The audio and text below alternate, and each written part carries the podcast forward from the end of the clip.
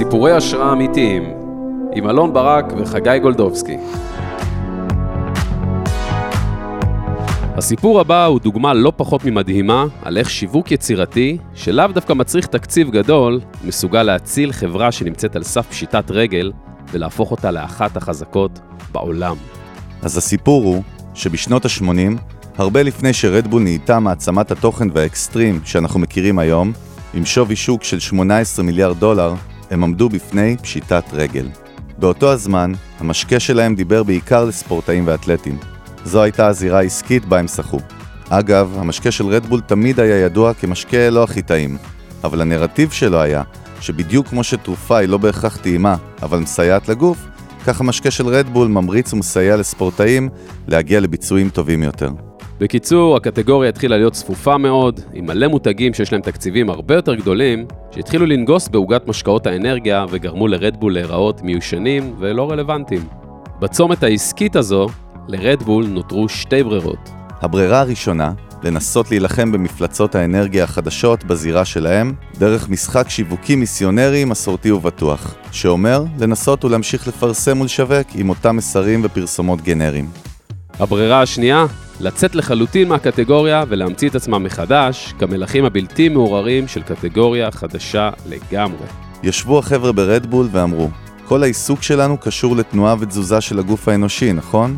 זאת אומרת שכל עולם או תחום שיש בו תנועה כלשהי, יוכל להיות מחובר עם משקי האנרגיה שלנו. אז איך נמציא את עצמנו מחדש ביקום מקביל עם אותו המוצר בדיוק? בינגו, נספר סיפור חדש. ואז הגיעה ההברקה. אחד מאנשי הקריאייטיב אמר, רגע, יש עולם שלם של תנועה שאף אחד מהמתחרים שלנו לא נמצא בו בכלל. עולם המסיבות, הריקודים והמועדונים.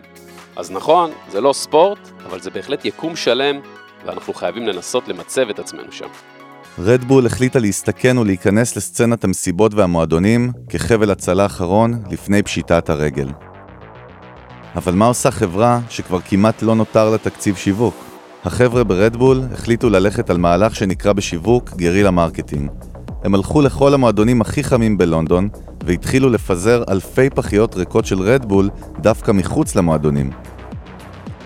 מהר מאוד, אלפי המבלים שהיו ממתינים מחוץ למועדון ראו ערימות של פחיות רדבול ריקות והתחילו לשגע את הברמנים תגיד, מה זה המשקה הזה שכולם שותים? גם אני רוצה.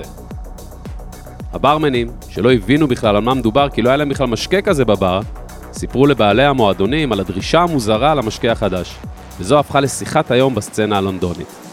הדרישה בסצנת המועדונים למשקה של רדבול הפכה לכל כך משוגעת, שהמון בעלי מועדונים אחרים ששמעו על הקטע, החלו לפנות לרדבול עצמה, בבקשה להתחיל לספק להם כמויות אדירות של פחיות. אתם קולטים? הסיפור החדש הוזרק לצרכנים עצמם, בשטח, מבלי שאף אחד אמר להם מילה. ומשם, כמו אש בשדה קוצים, רדבול הפכה להיות משקה האנרגיה הכי מזוהה בעולם, עם ריקודים, מסיבות, חיי לילה ותנועה בכלל. בהתחלה לונדון, ומשם לכל פינה בגלובוס. אגב, מכירים את המושג וודקה רדבול, נכון?